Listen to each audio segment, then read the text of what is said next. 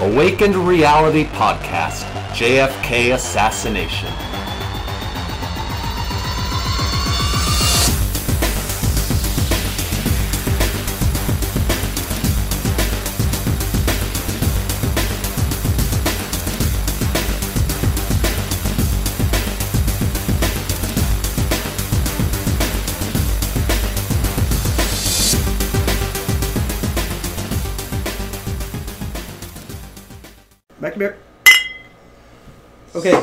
So now we're going to talk a little bit about the Bay of Pigs. A lot of times when people are looking at the JFK assassination, this is actually where they start, is with the Bay of Pigs. So the Bay of Pigs invasion was a failed military invasion of Cuba undertaken by a CIA sponsored paramilitary group on the 17th of April 1961. And this uh, military group was made up mostly of Cuban exiles who had traveled to the United States after Castro's takeover. But there were also some U.S. military personnel, um, and they were all were kind of trained by the CIA. Okay. The CIA kind of was the Yep. one who kind of organized all of this. Um, the hope was to overthrow the government of Fidel Castro, which was becoming, quote, increasingly communistic. It was launched from Guatemala and Nicaragua, and it was defeated within three days by the Cuban Revolutionary Armed Forces um, under the direct command of Fidel Castro. It was very helpful for him. He became, you know, it kind of solidified his his kind of status and his standing as, as a military hero, as you know, being able to stand up to the United States. Why didn't it work? Why didn't it work? I mean, I think that's what I'd want to know. Well, I think it didn't work because um, for two reasons. One, they didn't have enough people, you know, to, to fight the entire Cuban um, And didn't uh, armed forces. and- the military thought that if that once they kind of just could get people on the beach, boots on the ground? boots on the ground, that then if they started to lose, that um, Kennedy would be forced to essentially begin to release whatever kind he of needed to do to make it win? Yeah. Yeah. Um, despite the fact that Kennedy had said openly, you know, Mm-hmm. to the press that the United States military would not be supporting any invasion of Cuba. He had to take it on the chin when it all went down, too. Oh yeah, it was. And there's uh, videos, folks, of him actually saying, you know, I take full responsibility. A hard knock to hit. It's a hard hit on the chin to take when it really wasn't your thing. mhm. You know, I mean, what are you going to do? Say, well, the CIA decided to do what they want. And um, because I'm the president, I have to take full responsibility. So a little about Castro um, and kind of what was going on prior to that. So um, Fidel Castro had come into power um, during the Cuban Revolution of 1959. He immediately kind of forged links with the Soviet Union, partially because we were, you know, we really didn't trust him. Like mm-hmm. he kind of got a sense really quickly that the United States was, you know, not really going to have much to deal with them, and and he knew that he needed a powerful friend. So he kind of, um, you know, began forging links with the Soviet Union. One of the first things that he did when he kind of took power was he closed down all of the gambling casinos and mm, the, the mm-hmm. houses houses of prostitution, all of that type of stuff um, that had been um, a source of an estimated $100 million a year for um, organized crime in the in the United States. So you're saying the mob had a, a big foothold. Oh yeah, I mean, kind of over the course of the 1950s, the mob had really moved in, um, mostly to Havana, and it was extremely profitable to them. They really kind of ran um, the town. Castro wasn't having it. No, I mean, l- l- get this quote from Castro. I, I agreed with him 150%. Yeah, so this was even before he had, you know, right when the revolution was starting, before, you know, it had kind of gone down, Castro proclaimed, I'm going to run all these fascist mobsters, all these American gangsters out of Cuba. I'm going to nationalize everything. Cuba for Cubans. People talk a lot about the um, communism of Castro, and that's certainly a big part of the story. Believe me, I'm no Castro fan in terms of, you know, the way he ran his country and the ties he had to the Soviet Union. But in terms of what drove that revolution, there was also a nationalistic mm-hmm. element to it. Yep. They didn't want, you know, us running Havana. You think it was a hundred million dollars a year that they were earning? Who are they earning it from? I mean, it's Yeah, true. They sure. there were there was you know a lot of people coming in, you know, from you know wealthy people coming in from the United States, but also they were, Yep. you know, they were g- gaining the money from Cuba. Yep. Cuba could have been making that money. Yep. It's not surprising that organized crime in America didn't like this development. they weren't very pleased. Matter of fact, they were appalled. So I, I mean, if it was me and I was the mob, I'd probably try to put together a plot to kill him. Yeah, well, yeah. I mean, they it was big money for them that they lost out on. Yep. Um, and this was one thing to remember. This was before organized crime had really gotten into hard drugs, and so you know before organized crime was in, um, you know, they were into alcohol during Prohibition. Yeah, yeah. But then after Prohibition, you had Budweiser and, and all of that. There wasn't as much money to be made with um, with alcohol, and they they started kind of dipping their toe into harder drugs. But casinos were big for the mob. You know, gambling became one of the big things. So in the 40s, 50s, this was big. Oh yeah. So anyway, it wasn't only the crime syndicate that was upset about this, but also um, some American government officials were upset at the turn of events. At, um, Nixon, for one, was actually in the 50s. He was a regular in Havana. Havana. He looks Havana. like he would be, He does, doesn't he? doesn't he? He he looked like he'd be a leader in, in, over there. I think. Yeah, although it's kind of funny to see. I mean, I always picture him as being kind of a miserly kind of guy sitting by himself. Yeah, yeah, like, like doing that. But to see him kind of out, you know, out the prostitution and Oh yeah. gambling, that's a Agreed. different, you know, with a cigar, that's a little. According to journalist Howard Kohn, um, he quoted multiple agency sources saying that the agency had used the underworld's Havana casinos to hide payments um, that were made to crime figures that it employed. So essentially, there were. This was a place that the agency could go to kind of conduct dealings with figures that they didn't want to admit that they were dealing with. People in organized crime that were helping them in different different ways. There is some thought that the CIA had kind of a presence in Havana that they didn't want to relinquish. Once Castro kind of came in, kicked everybody out, including all any CIA operatives, you know, were kicked out Oh, as sure, well. yeah. There was kind of the kernel of a an alliance between the CIA, organized crime, Mm-hmm. and you know the potential for them to band together to begin thinking about how to overthrow Castro, working together. That didn't start though with Mm-hmm. with um, Kennedy, right? I mean, Eisenhower actually signed Mm-hmm. for the CIA to do that in 1960. Yes. Yeah, so uh, in 1960, Eisenhower um, allocated $13.1 million to the CIA um, with the express purpose of their planning Castro's overthrow. Um, which really it wasn't, um, that wasn't enough money to overthrow them, but it was enough to kind of start doing um, the planning.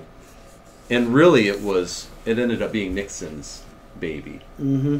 as Castro continued his social, um, economic, and agricultural reforms, um, and he did this, you know, let, us not sugarcoat it. He was kind of brutal. He was very forceful. He made a lot of enemies, and you know, I don't blame them for disliking him. He did a lot of Sure. horrible things.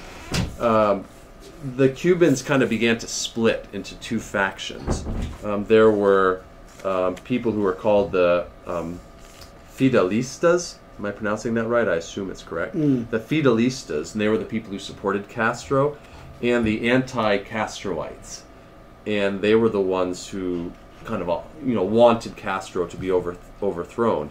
Most of, or many of the anti-Castroites um, fled Cuba and came to the United States. Many of them were in Miami. A lot of the more influential anti-Castroites were people who were involved in the government that had been overthrown. Yeah. So they had kind of personal loyalties. They had, you know, they had kind of um, skin in the game, so to speak. yep. Um, and so there was kind of this community that existed there who were you know upset, who were nationalistic. Some of them were well connected, some of them were wealthy, many of them were had been involved politically or involved with the military, and they were passionate. They really did have a passion about overthrowing Castro. And so you talk about there's the CIA, there's organized crime, and then there's also these anti-Castroites in Miami, and that's kind of the the mix of characters that we have um, leading up to the Bay of Pigs. Do you want to talk a little bit about kind of the how the plan was put together? Well, I mean, you're doing a great job. I'm looking actually into a couple of other things. I think that um, I'll, I'll uh, bring up once it gets to that point. So go right ahead. You're doing a great job. Okay, I appreciate the vote of confidence. Go get it, buddy. Uh, 1960s kind of appear, and uh, and the CIA director at the time was Alan Dulles. Um, that might be Dulles. Dulles. Yeah. Just, just He wasn't just dull. he was a pretty dull guy, but he's a guy I really don't like, folks. Dulles. Honestly, if there's like a couple of key people that once you learn all of this, that you're gonna pick as your worst, hmm he hmm and a couple of others are my number one. He, a couple not of others. not liked so much individuals. Mhm. Anyway, moving forward. So he was the CIA director at the time. Um, here are just a few names. You're going to hear these names multiple times. Um, the man overseeing the invasion was Richard M. Bissell Jr. I mean, planners of the CIA or of the um, invasion included David Phillips and E. Howard Hunt. Um, e. Howard Hunt is a name that's going to come up multiple times. Um, Hunt was in charge of essentially creating the government in exile. So he was kind of organizing the government that would be. Wasn't he in charge of the training too Um, of the uh, anti-Castro Cubans? If I'm not mistaken, he was one of the people Yeah, in 'cause if he charge was- of the yeah. operation. Okay, yeah. definitely, Okay. definitely. Kennedy comes in, and he he inherit he inherits this plan, and Nixon essentially tells him, "You need to do this." Kennedy was a little bit behind the eight ball on this, Yeah. unfortunately. Yep. um, and he kind of had to take uh, a lot of advice. You know, th- they essentially told him what needed to happen, and he he wasn't really in a position at that point to kind of understand all the moving parts. Is that fair to say? Yeah. Yeah. Well, yeah, he, he, knew he had to keep it secret. Yeah. In, the, in 1960, the CIA began to recruit anti-Castro Cuban exiles in the Miami area. The group was pulled together, uh, and there was a CIA-run base in the Sierra Madre on the Pacific coast of Guatemala, and that's where they kind of put together, um, started to put together this invasion plan. So maybe for about a year, they were they were still training and preparing while Kennedy was president. The CIA began kind of pressing Kennedy to do this. well, what happened? I think they knew the president didn't want them to invade, or he did want them to invade, but he wanted to make sure it no one ever found out about it. About their involvement Yes. in it. But um, shortly before midnight on 16 April 1961, a group of some 1,500 Cuban exiles, trained and financed by the CIA, Uh-huh. launched an ill-fated invasion of Cuba in the sea, from the sea. This is kind of funny because you know they, they you said that they they practiced and, and prepared for years to make sure that they did this right. This is really interesting information. Well, the plan obviously was to overthrow Castro, but instead it turned into a humiliating defeat. Mhm. Basically, what Steve said pushed Cuba firmly into the arms of the Soviet Union and soured U.S. Cuban relations to this day. Mhm. But I think they knew the CIA. I think knew that it was going to not work because Well- they told him because like when when he had Oh, his oh, I get it. advisors, Right, right, right. But but but but that's not what they told Kennedy. They were not really fair to Kennedy. right, right. They they, they yeah. Like- Kennedy probably basically thought they could do all of it and just keep it quiet. Nobody will know. Well, they told Kennedy that if that once they got on the beach, that there would be an uprising, like a popular uprising in Cuba, Mhm. and that um, and that then They would all go against. they would all go against along Castro, with the Americans. Yeah. and then it would kind of just happen. So that's what they told Kennedy, but that's not what they actually believed would happen. They they just wanted to get Kennedy in there Mm-hmm. and kind And then of ask for more in the last in the last minute, but it couldn't have gone any, any more wrong. Obviously, Mhm. when an advanced frogman lit a beacon to show the exiles where to land. A frogman? Yeah. Is that like a guy who just swims to It's like it's shore? like the yeah yeah yeah. It's like to tell everybody, okay, it's clear, you can come in. What are, But what he did uh, is when he set it off, he alerted the people on on the, on the shore. uh-oh. Now, this guy, Domingo Rodriguez, who tells his story here in this website, who was actually there and still has Uh-huh. his house on the beach. Uh-huh. Was he one of the uh, fighters? Like for which side? Well, it says he he's just, a local fisherman. okay. Like and like this frogman shows up on Yeah. He still says he lives in the same house besides the beach. Uh-huh. He says he was one of the first people to raise the alarm. Oh. He says, "quote I went out to the house. I went out of the house and saw a flare, like a candle in the sky. From the frogman. So I headed into the trench with my father and my brothers. He was joined on the beach by one of his neighbors, another fisherman. And we thought, this is the invasion, boys, be careful. We had 11 rifles between us, and about at about 0400 they started landing, so we opened fire. Imagine being that guy. Now, the exiles had some air support, but U.S. President John F. Kennedy was determined to keep the United States involvement a secret, Yeah. and as the initiative turned against the invading force, he backed away from providing further critical needed air cover. Mm-hmm. Alan Dulles. Once we started attacking, he essentially went on vac- he went like away for the weekend. Like he, man. he he kind of removed himself from the situation, so he wasn't even in play because he was trying to maybe keep himself out of Sure. any controversy or Yep. whatever. Plausible deniability. And so some underlings kind of called, or they, they decided not to call Kennedy to even ask him about it initially. And so people say, like, oh, Kennedy refused to provide the air support. Not at first. They didn't even give him the chance, they didn't call him. There were decisions that needed to be made, and the president really needed to be involved. But because Alan Dulles wasn't present, mm-hmm. the underlings essentially made a decision not to call Kennedy. And so there actually was a time relatively early on in the eva- invasion where he might have decided to provide some kind of support in some measure. And it wasn't really until things had gone really far south that they ultimately contacted him. But by that point, kind of the cat was out of the bag. Yeah. Oh, of course, It yeah. was kind of too late, at least to do it in a way that would be kind of not apparent that we were, you know, involved. And so there was definitely an element of the CIA kind of acting on its own um, in this. More than 1,000 of the anti Castro fighters, known as Brigade, Brigade 25006, were taken prisoner.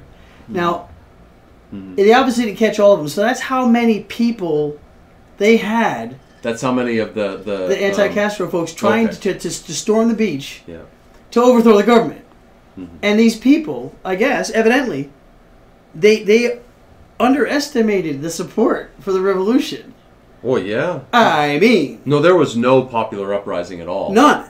And I so I he, had, and, he had a firm control of the military, and they acted, you know. and then they thought they basically, I think they they, they they rolled their dice and tried to take their chances, thinking that Kennedy would provide support because, Yeah. well, you don't want anybody killed or taken prisoner, right? Mm-hmm. Yeah. And, and and President Kennedy went, yeah, No, it's true. Have a nice day. Here's the problem, though.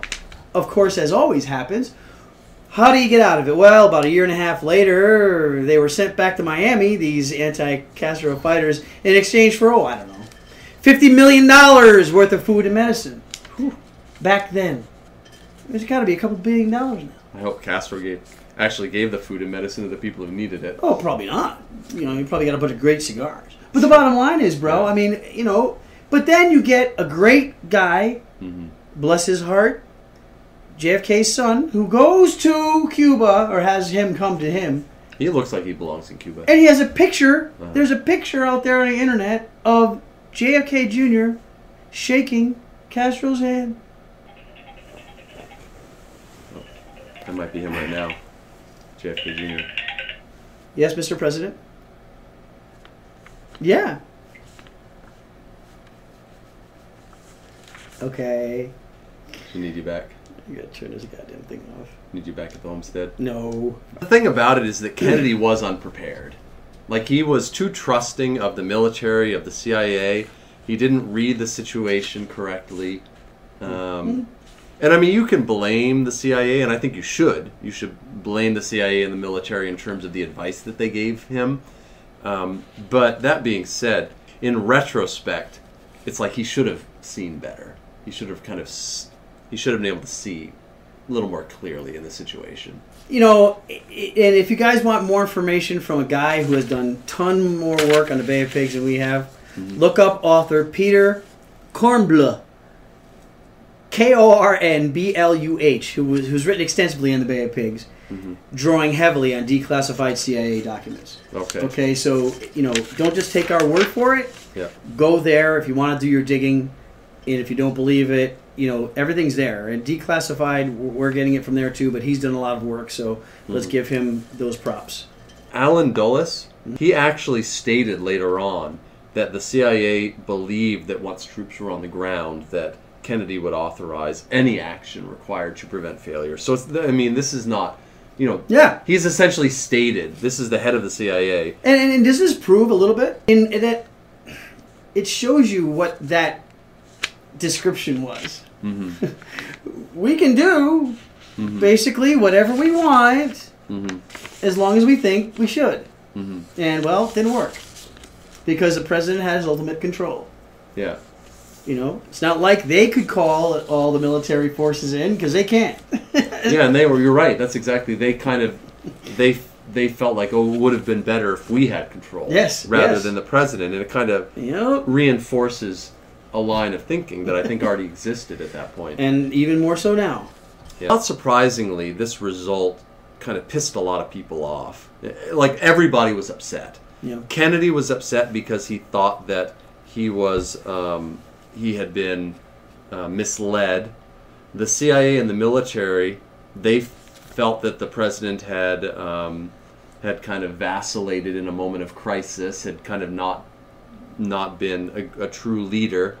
You know, they were just upset. They thought that he had bungled it and that he had caused unnecessarily caused um, the failure of the operation the you know the mafia they were upset also because you know they wanted they wanted Havana back and you know they might have been involved a little bit in some of the um, Bay of Pigs stuff that was going on and then the people who were probably the most upset were the anti-Castroites because they had been told by the CIA that Kennedy would provide whatever support was necessary which is interesting the CIA told them that without telling Kennedy that they were telling Yeah. them that.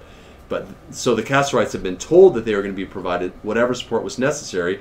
Then they weren't, right. and then they a lot of them died. A lot of them were Mm-hmm. captured. Their friends were killed, and so they were furious. They felt that Kennedy had betrayed them, and I can kind of understand where they're coming from. Well, yeah, extent, I, yeah. I mean, I mean, if- based off what the, if the CIA had told you Kennedy had promised this, and then and then it doesn't happen, well, the You know. CIA told who Dulles? No, no, I'm saying the CIA CIA um, agents Yeah. had told the ca- anti-Castroites that Kennedy, that Kennedy would help. Okay, okay, help. okay. And then when he didn't- but is that documented? That's a that's a big Point. big point to Yeah. make moving forward, Yeah. because if it's not documented, then then people are gonna have the right to say Mm-hmm. it was made up because somebody else didn't want the blame to be on them. I, I don't think it's a contentious point. I think pretty much everybody agrees that the CIA told the. I wouldn't mind actually that. looking into it a little bit more, but if anybody out there Mhm. wants to do that and, and get back to us on that with that piece of information, I would love to find out if that's something that's documented anywhere. Mhm. You know, it, it might be hard to find, but it's something that, that that's important, I think, because if, if that's just another piece Mhm. to prove coincidences that happen over time. But we, they're, they're still run communist. They're the only communist-run country Mhm. in the Western Hemisphere. What does it mean for a country to be run communist? Like I never really understood. No idea. meant. I don't think anybody does really. I mean, look at if you look at a layperson, right? Uh-huh. Communist is supposed. What is the definition of communism? Well, communism is like everybody Uh-huh. uh, shares in the wealth of the country, right? Isn't that what communism is? You know, when, when I've I've looked, I've actually spent time looking that up because I, I remember people have told me in high school, like I've, I've had teachers in high school that told me what it meant.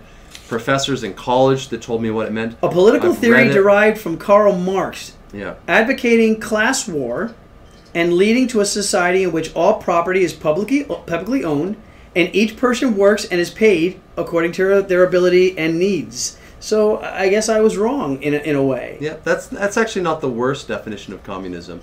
If you're going to, I mean, I don't think that that defines the way that communist countries necessarily function. Well, uh, yeah, and, and of course that's a, that's a Google definition. you Yeah. know, so uh, The big difference between communism and socialism is that the um, there's nothing in socialism that kind of entails revolution. You know, you could have a you can have a socialist country that has no revolution. They just kind of decide to be socialist. well, it says here also that the two classes, according to communism, Yep, there's the class element too. are the working class who must work to survive and who must make up the majority within a society, Mm-hmm. and the capitalist class. Interesting. A minority. yeah. Interesting. Three, one percent. Oh, um, a minority who derives profit from employing the working class Mm-hmm. through private ownership of the means of production. Yeah, so this is all. I mean, this is all kind of class theory, you know, Yeah. stuff from Marx. So maybe what it is is that communism is, it, it's kind of like the the Marxist approach to socialism, and kind of the backstory, and it kind of includes all of that. Where socialism is kind of a all that socialism is is is a philosophy of everybody kind of owns everything. I mean, there's not a lot of communist countries in the world still. Yeah, so China they still consider Yep. themselves communist. They do Laos, I guess. Yeah. Um, But yeah. the thing is, the way that, like, you say that Cuba is a communist country, China is a communist country, but the way they go about doing things is so different. I mean, they're, like, if you look at the way their societies function, it's wildly different. Well, you know, think about this. I found out the other day, China had a rule, a law, that you could only have one child Yep. to prevent For a long time. overpopulation. For a long time, they had that rule, and it caused them all sorts of grief. Well, Well, I mean, not them grief, caused their a lot of people grief. People had like multiple kids; you have to hide them. well, but think about that Yeah. though, Steve. Think about that. If thinking about the overpopulation of the United States, I I mean, it's a real thing. I mean, I'm not saying it's not there; it's there. Mean, population control in Well, general. well, what do you do? I mean, what, what do you do? I mean, do you go against the inference of the Georgia Guidestones and say we need to reduce the, the amount of people in the United States to 500 million people? well, the or the Bible world? said, "Bear fruit and multiply, And be Mul- plenty. and be be plenty." Yeah, multiply and be plenty. Multi- multiply and be plenty. but the bottom line is this, right? Yeah. But what happens when there's too much of it? I, I mean, and, and, and, and just follow me here. Look, I'm not taking one side or the other. I'm just saying, Mm-hmm. Like, you got a bunch of people. Like, what do you do when you have no money Uh-huh. and you're impoverished and and you don't have anything to do? Mm-hmm. Well, what do you do? You you have babies. And look at the, the, the, the countries, you know, Mm-hmm. like Africa and, and all of these, you know, plagued nations that, that don't have any money at all. And the only thing they really have to do for fun is what? I mean, I'm not saying that's it, but what I'm saying is those are the, you know, these are what I think a lot of these crazy psychopaths are talking about. Let's just make up a disease and kill off all the, the, the black people in Africa. Oh, yeah. You know, all the poor, impoverished people. And, and it doesn't matter who you are or who you're trying to kill. If that's part of the agenda, that's just wrong. Well, man, let me tell you, like, look into eugenics. like, we should do a little bit on the history of eugenics because people think about that as being some long ago Yeah. thing. It's not. It- eugenics was a very popular thing in progressive circles, mm-hmm. pretty much right up until World War II, and the horrors of World War II kind of caused people to, you know, in the fact that the Germans were essentially in, engaged in that. Yep. In their version of that, Yep. it kind of caused a lot of people in leftist circles to be like, "Oh, maybe we should rethink how we feel." But that was not that long ago. I mean, we have there are people who are alive who are kind of In 1992, Mm-hmm. okay, the Duke of Edinburgh, Prince, Prince Philip, was quoted as saying, If I reincarnate, I would like to come back as a virus oh goodness. so that I can have something to do with depopulating the world. Now,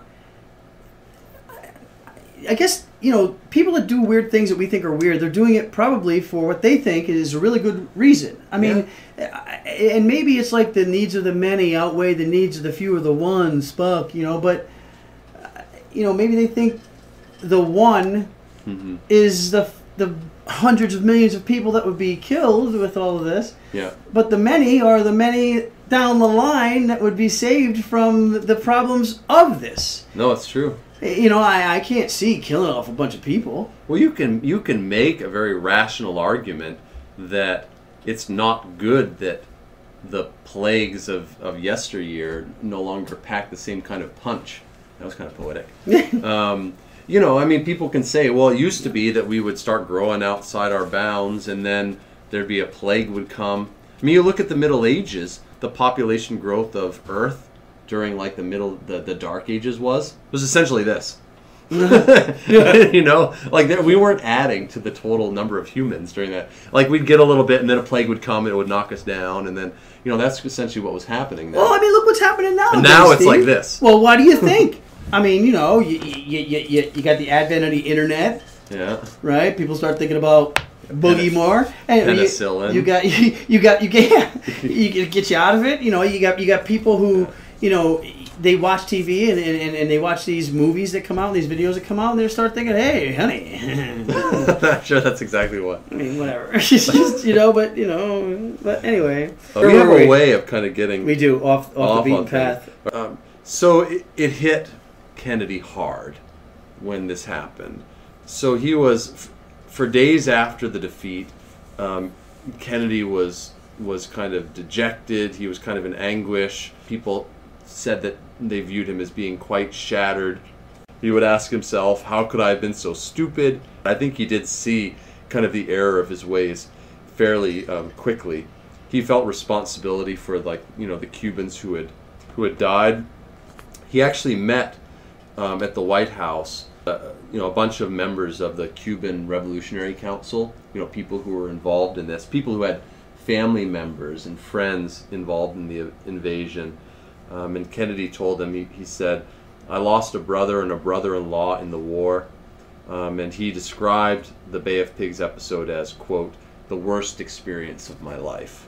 I mean, who knows if that wasn't if that was successful, what Mm-hmm. would have happened? Right? Again, what if? I mean, but there's still no well that we know of any Soviet bases on on on Cuba, Yeah, right? That's true. I mean, Cuban Missile Crisis, right? So. How could they be so rickety rackety with the way they tried to kill Castro? I mean, Mm-hmm. really? I mean, exploding firecracker? I mean, exploding like you know, like like like cigars? What? I mean, the ways they were trying to kill him, I don't understand. It's weird, isn't it? They. Yeah. they even tried, and, and this is documented. They even put together a way Mhm.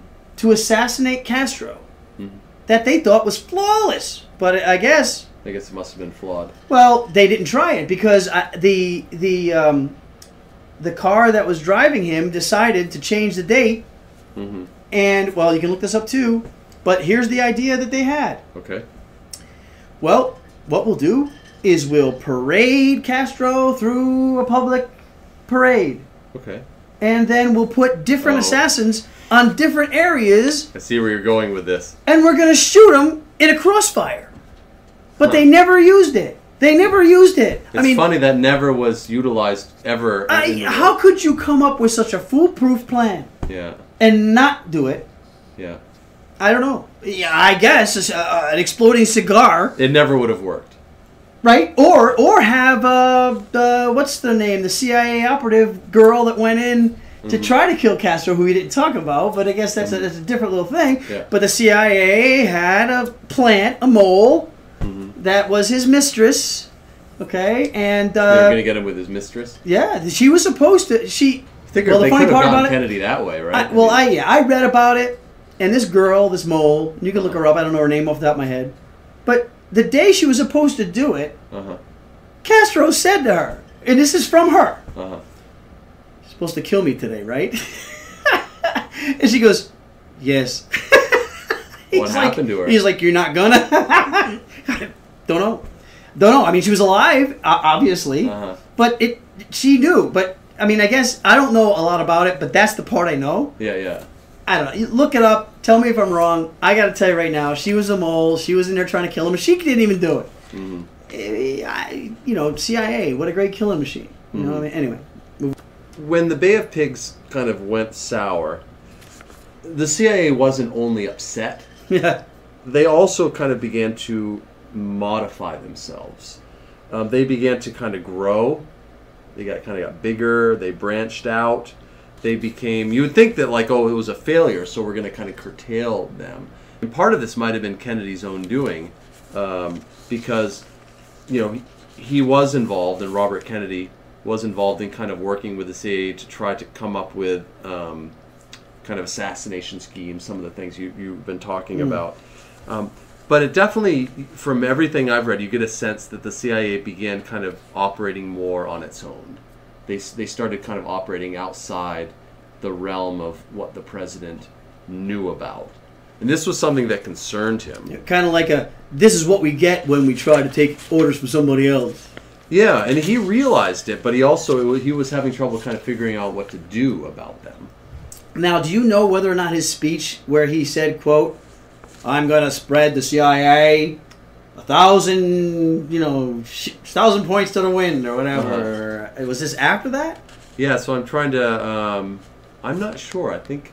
I, mean, We'll I think to it get back was. to you on I think it was after that, actually. Because I don't think he would even have gotten any support if, if that came out yeah. before. No, I think it was after that. Um, And I mean, you know, it's like it's almost like it's al- it's almost like this. Mm-hmm. You know, the CIA was pissed off. You know, the anti-Castro Cubans, who evidently were lied to by the CIA, were Mm-hmm. pissed off at Kennedy, yep. albeit for the wrong reason. Yeah. So then, what does Kennedy do? Kennedy says, "I'm going to blow the CIA to a million pieces." Yeah. He was a little. He What's he asking for? I mean, he doesn't know that the anti-Castro Cubans were told that. Yeah. right? He was annoyed and horrified that he had been, you know, misled. But did he really understand kind of what a dan- what sort of danger they might represent to him? Probably not then. I mean, we, we say what we say now because we know what we know Yeah. now. But I mean, I think he probably had no freaking clue. He probably Yeah. thought, I'm the president. Yeah. And, and I think it was I evident, right? right. Because what did he do? He, he probably felt like at that time they had already done the worst they could do. They had misled him. Yeah, and so, tha- and when so you I do need that- to be I need to be careful of them misleading me again. Yep, That's yep. the lesson that I'm going to learn. Yep. Moving on. Nobody puts baby in a corner, Yeah. right? And, and, and so he said, okay, great. So how do you, Mm-hmm. ding, how do you fix this problem?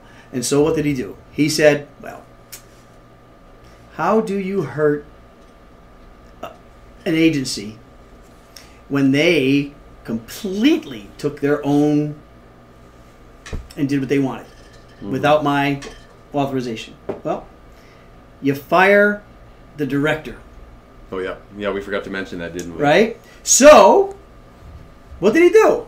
Hey, Mr. Dulles, come on in my office. You fired Allen Dulles. Have a nice day, Allen. Now, Mhm. Allen was the CIA director for a long freaking time. Now, not only that, he also had a lot of people that were loyal to him in the CIA. Mm-hmm. So, what does Kennedy do, not knowing, thinking, That's just his prerogative. Yep, daddy gonna get rid of the head, Mm-hmm. and then it's gonna fix everybody else. Well, now not only does he have the CIA pissed at him, or the anti-Castro Cubans who are being misled to hate him, then you've got Allen Dulles, who now Uh-huh. gets fired, and boy is he bruised equally, right? Yeah. Now he's pissed at him too. Gee, Mm-hmm. that is almost like a setup, Mm-hmm. Like setting up the perfect storm for something. Yep. No, you're right. You're right. I mean, we're not. We're he had no idea. That's the sad part about it. Yeah, I mean that's the thing. Like when you think about Kennedy and, and you start studying this, you start seeing how, well, he really probably should have known better. I'm not excusing Yeah, what well, happened. what we know, yeah, it's kind of like yeah, you're right, and it's easier in hindsight. Yeah, I mean, you know, he Um, thought he was the guy in charge. He can make the decision. You know, I'm going to fire the guy in charge, Mm-hmm. and then it's done. You know they they were doing stuff that he didn't know about eventually. Even after he told them to kind of stop trying to assassinate Castro, they just Other kept, things were still in. they just kept yeah. doing it. Yeah. You know, even when he said, "Okay, you know, we're not going to be able to overthrow Cuba right now," they kept trying to find ways to do it. He said, "Stop doing."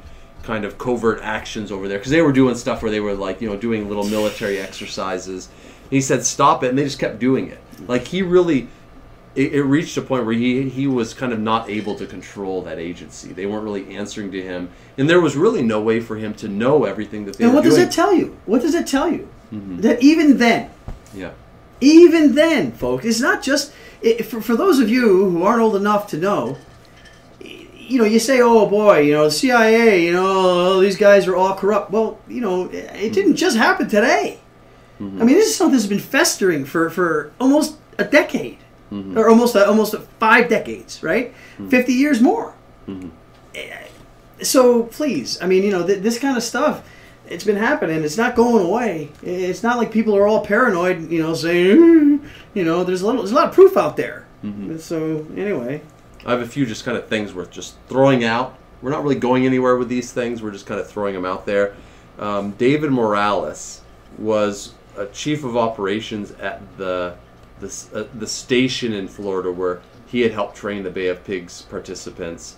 Um, and one night he was getting drunk with a childhood friend, Ruben Carbajal, as well as a business associate named Bob Walton.